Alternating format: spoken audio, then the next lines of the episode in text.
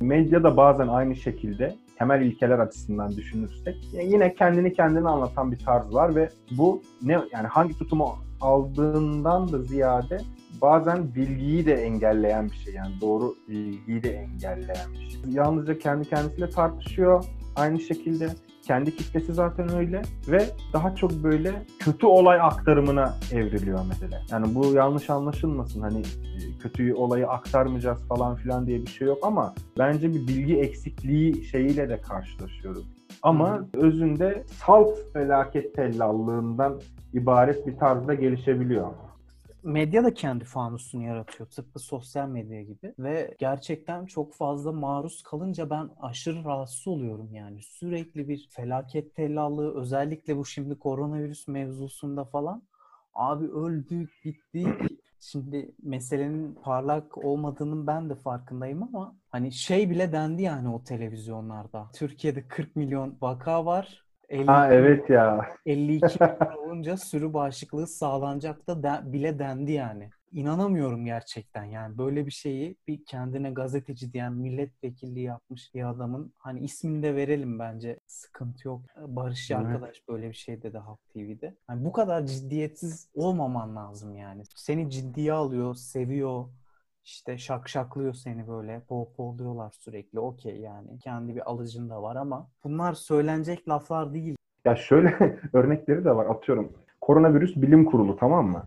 Yani bu koronavirüs bilim kurulunu eleştir eleştirme vesaire ama hani bunun işte devletin AKP'nin adamları ve söylediği her şey yalanmış gibi bir tavır da var abi. Yani şu hani diyelim ki söyledikleri her şey yalan. Sen onun hesabını sormanın bile önünü kapat. Yok sayıyorsun, görmüyorsun ve yani bu mesela ya arkadaş örneği tek de değil. Onun sosyal medyada binlerce ünlü olmayan versiyonuyla karşılaşıyoruz. Koronavirüsün konusunda işte halkın üzerinde nasıl bir komplo kurulduğuna dair vesaire falan. Yani gerçekten bir komplo kurulsa o bile demek ki sosyal medyanın şey rüzgarında esip gidecek yani. Öyle bir duruma ilerledi mesela.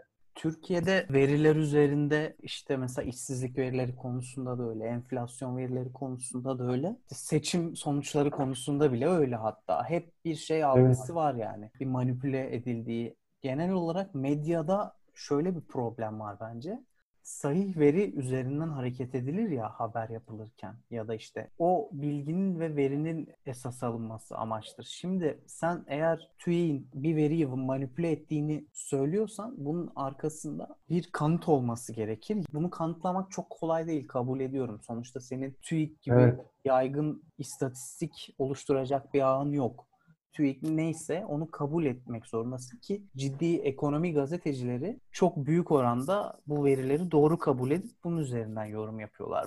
Bir kısmı şerh düşüyor tabii ki. Yani bu verilerin bir kısmında bazı gariplikler var. Özellikle enflasyon konusunda, işsizlik konusunda işsizlik verilerinin hesaplanması eleştiriliyor hı hı. ama yani işte iş gücüne katılanlar arasındaki işsizlik hesaplanıyor ya. Hani bu tür şeyler eleştiriliyor. Ama genel olarak bu algı yani işte seçim sonuçları manipüle edildi, TÜİK istatistikleri manipüle ediliyor, işte koronavirüsten ölenlerin verileri manipüle ediliyor. Bizde sürekli yalan söyleniyor ve sürekli böyle bir bağırış çağırış sen gerçeğin ne olduğu konusunda ortalama bir yurttaş olarak bu insanları takip eden birisi olarak bir fikrin olmuyor. Bir kafa karışıklığı yaratılıyor sürekli ve bir kanıt da yok meseleye dair. Evet. Böyle bir problem yaşıyoruz yani.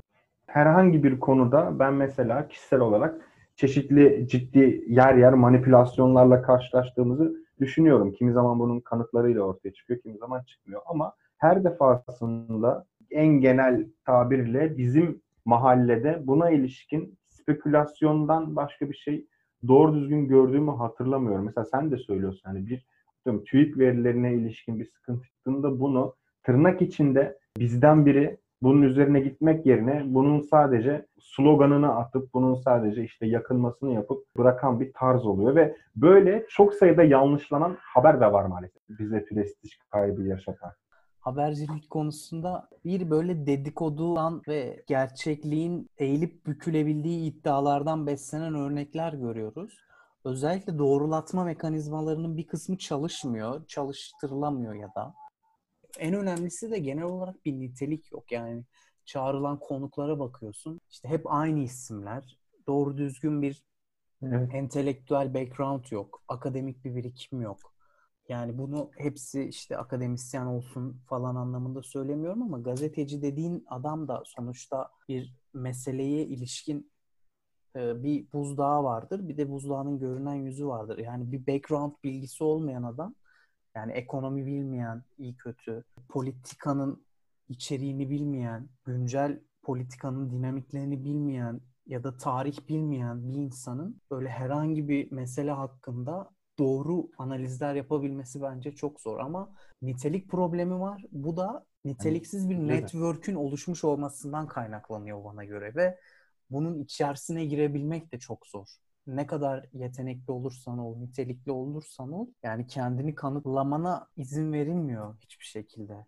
Bu toplamın arasına girmek de çok zor ee, ki arasına girse bile nitelikli ve donanımlı isimler oralarda mutlu olabilir mi? Tabii o da başka bir soru işareti.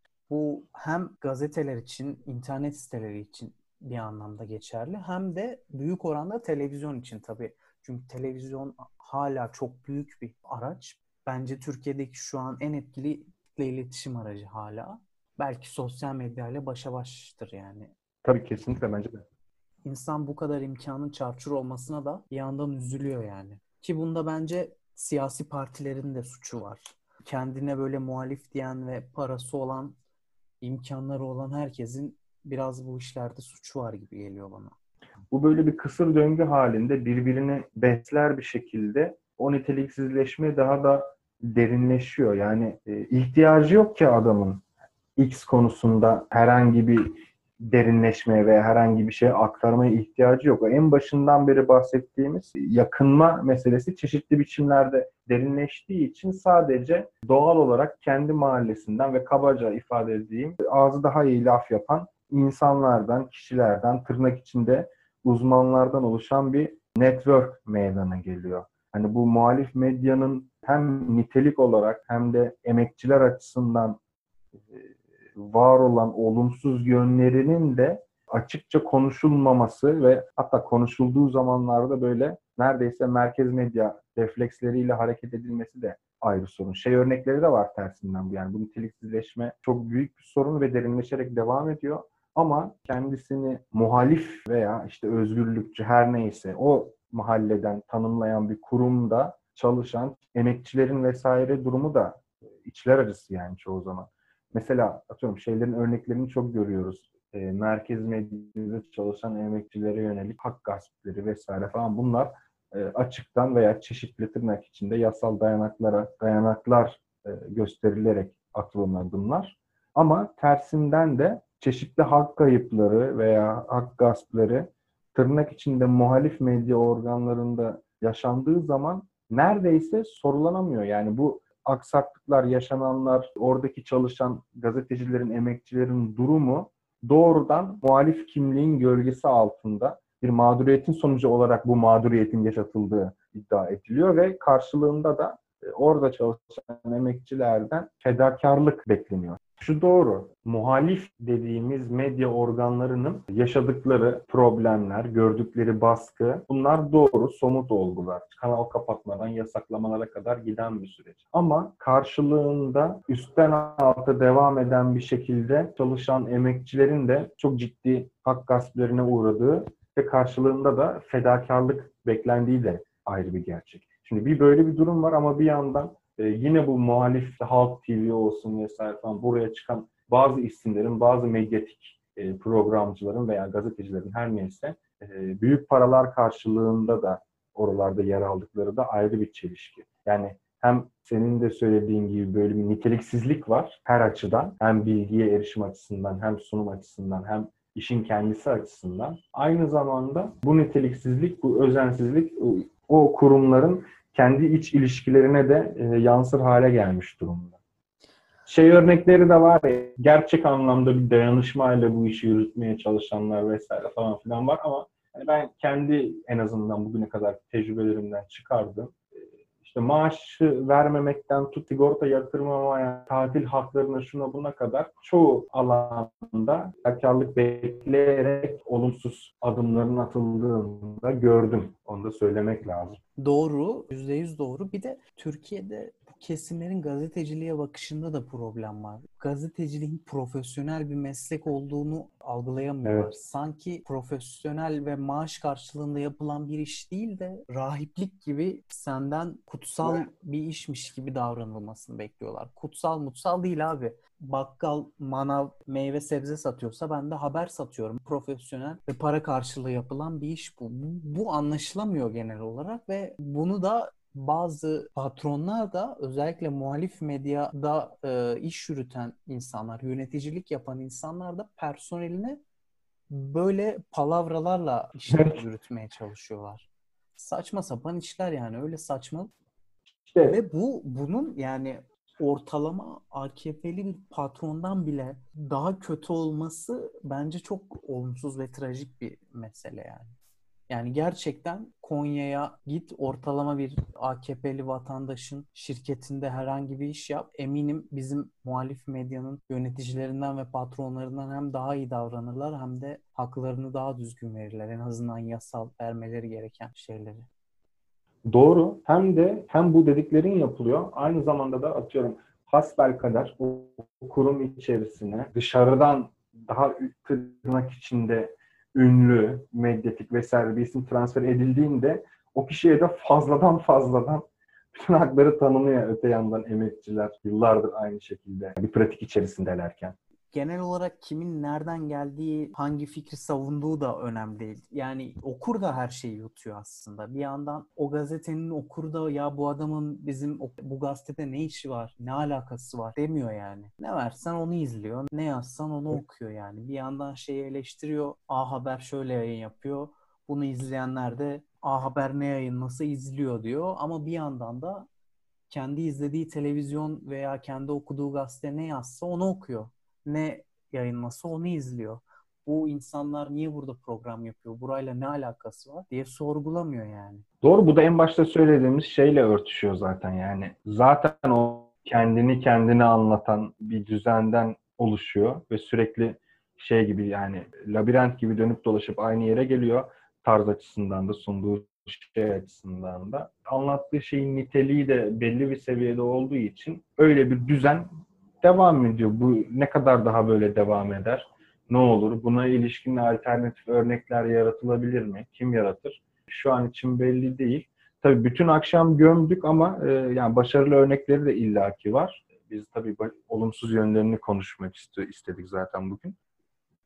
En baştan beri konuştuğumuz konuları alt alta koyduğumuzda ben olumsuz bir tablo görüyorum. Tabii olumlu işler de illaki vardır. Onları hariç tutarak söylüyorum bunu ama genel olarak bir muhalif kimliğinin ideolojik sınırlarının aşılması, daha böyle e, her şeye açık dış müdahale, olumsuz anlamda söylüyorum, açık bir noktaya evrilmesi. Bunun aynı zamanda muhalif medya dediğimiz bizim bilgi kaynağımız olması gereken e, odaklara da yansıması ve o da o odakların da aynı şekilde bu kolaycılıkla, bu nitelik düşüşüyle birlikte aynı şeyi yine kitlesine kitlesine yansıtarak böyle bir kısır döngü halinde bulunduğunu düşünüyorum. Ya bu ne kadar böyle gider belli değil ama şu an için durum bu. Genel olarak meslek büyüklerinin bir lafı var. Bu muhalif medya, alternatif medya tartışmasına ilişkin. Benim de büyük ölçüde katıldığım bir laf. Medyanın, gazetenin muhalifi ya da yandaşı falan olmaz. Gerçek gerçektir. Bu taraf olmak ya da tarafsız olmakla ilgili bir mesele değil ama muhalif olmak ya da alternatif olmakla ilgili bir mesele bence. Bilgi bilgidir, gerçek gerçektir. Sen de gerçekten yola çıkarak bir analiz yapıyorsan, bir yorum yapıyorsan, veriden yola çıkarak konuşman gerekir. Bu icap eder. Bunun eksikliğini hissediyoruz Türkiye'de şu an. Hem medyada hem sosyal medyada. Bu aşılır mı? Ne zaman aşılır? Evet, bence Bunu bilemiyorum. Yani bunun için bastıran, nitelikli bilgi peşinde koşan, ısrar eden, maddi olarak da bunu sürdürebilir bir şekilde devam ettiren insanlar ancak kırabilir. Yani eğer bu olursa olur yoksa böyle devam eder bu düzen. Somut hedefler odaklı muhalefet ve veri odaklı gazetecilik örneklerini göreceğimiz günleri diyelim o zaman. O zaman yayınımızın burada sonuna geldik. Dinlediğiniz için teşekkür ederiz. Diğer programlarda görüşmek üzere. Hoşçakalın. Hoşçakalın, teşekkür ederiz.